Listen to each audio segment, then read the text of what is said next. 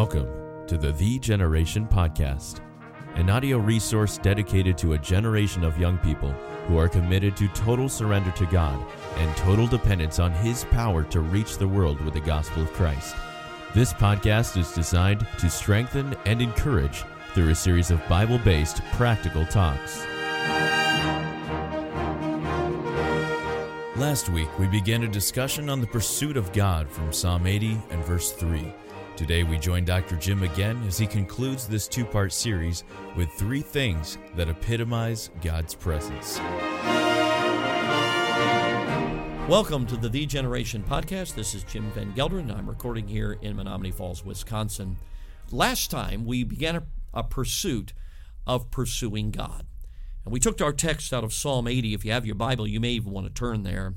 In Psalm 80, verse 3, Turn us again, O God, and cause thy face to shine, and we shall be saved. I just want to talk about the presence of God. In our last podcast, we talked about the fact that often in the Bible, when the Bible talks about God's face, it's talking about his presence, but not just his presence, his manifest presence. We certainly know that God theologically is here. I like what the songwriter says everywhere that man can be, thou God art present there. We know that theologically.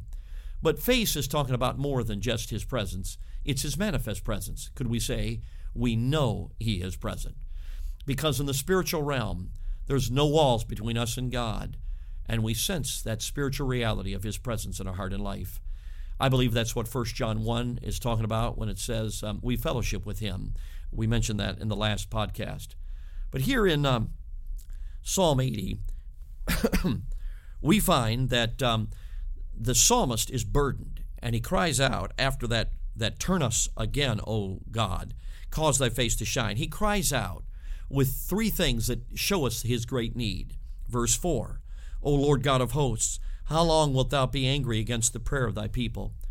I don't know about you, but it seems that there was unanswered prayer. He was puzzled by it, he was burdened by it. Friend, do you have answers to prayer? I believe we can have answers to prayer on a regular basis.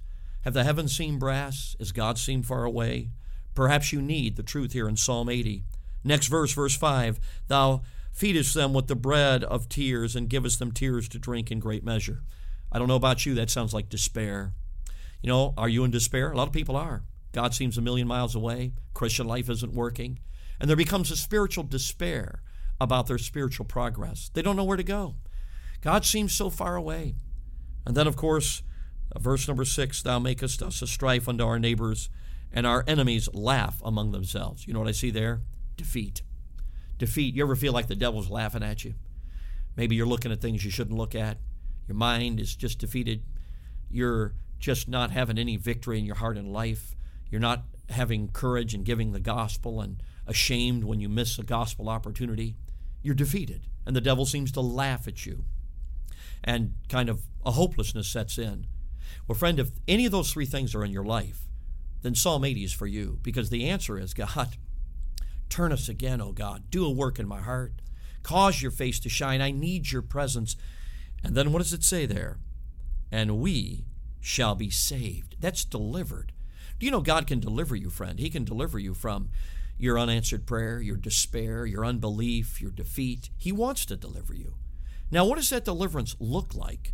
Well, the earlier verses, I believe, begin to help us understand what does it look like when God shows up? Give ear, O shepherd of Israel, thou that leadest Joseph like a flock, thou that dwellest between the cherubims, shine forth. That very phrase, dwellest between the cherubims, that's where God's presence was. So we're talking about his presence. Before Ephraim and Benjamin and Manasseh, here it is Stir up thy strength and come and save us. There's three things that I believe epitomize the presence of God. Number one, supernatural strength. It's not our strength, it's His. Be strong in the Lord and in the power of His might.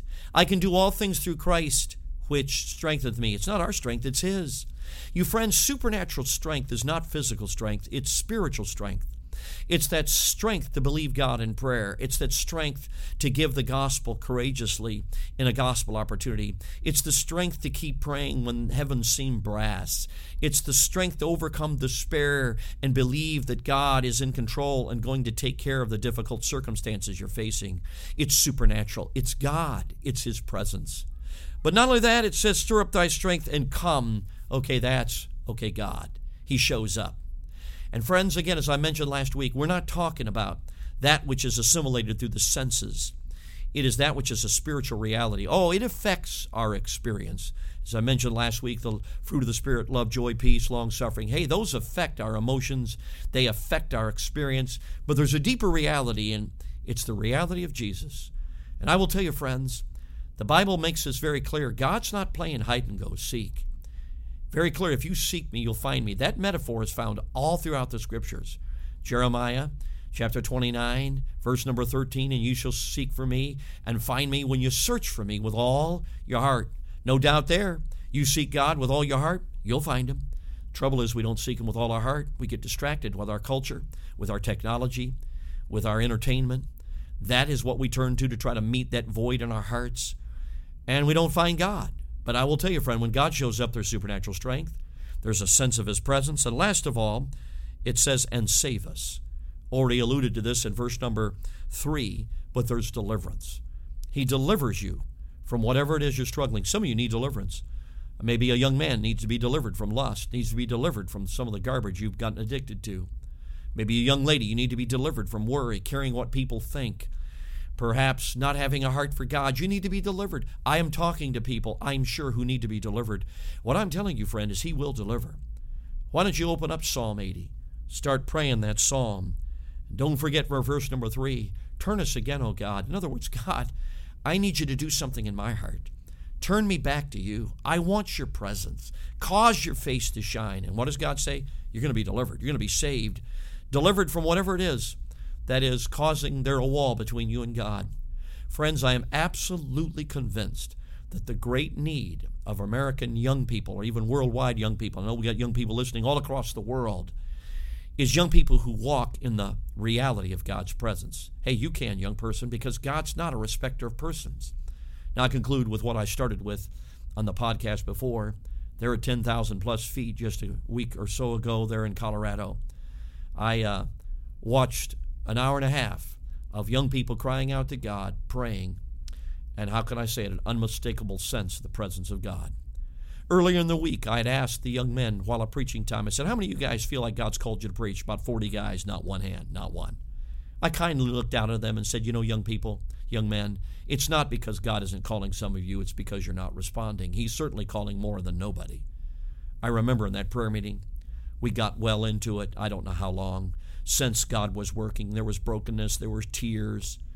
And I asked the question Young men, how many of you believe that God's called you to preach? I don't know. There are multiple hands, so many that with just putting them up and down, I can't remember how many.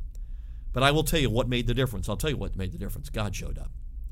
And when God shows up, there's a understanding, a spiritual reality. And those young men who'd been resisting now said, Well, you know, maybe I can't do it, but if God's with me, I can do it.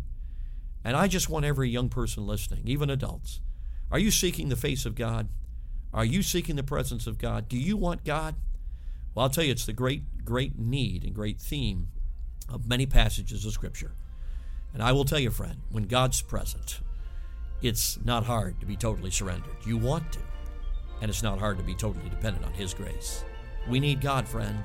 May God bless you in your search for God.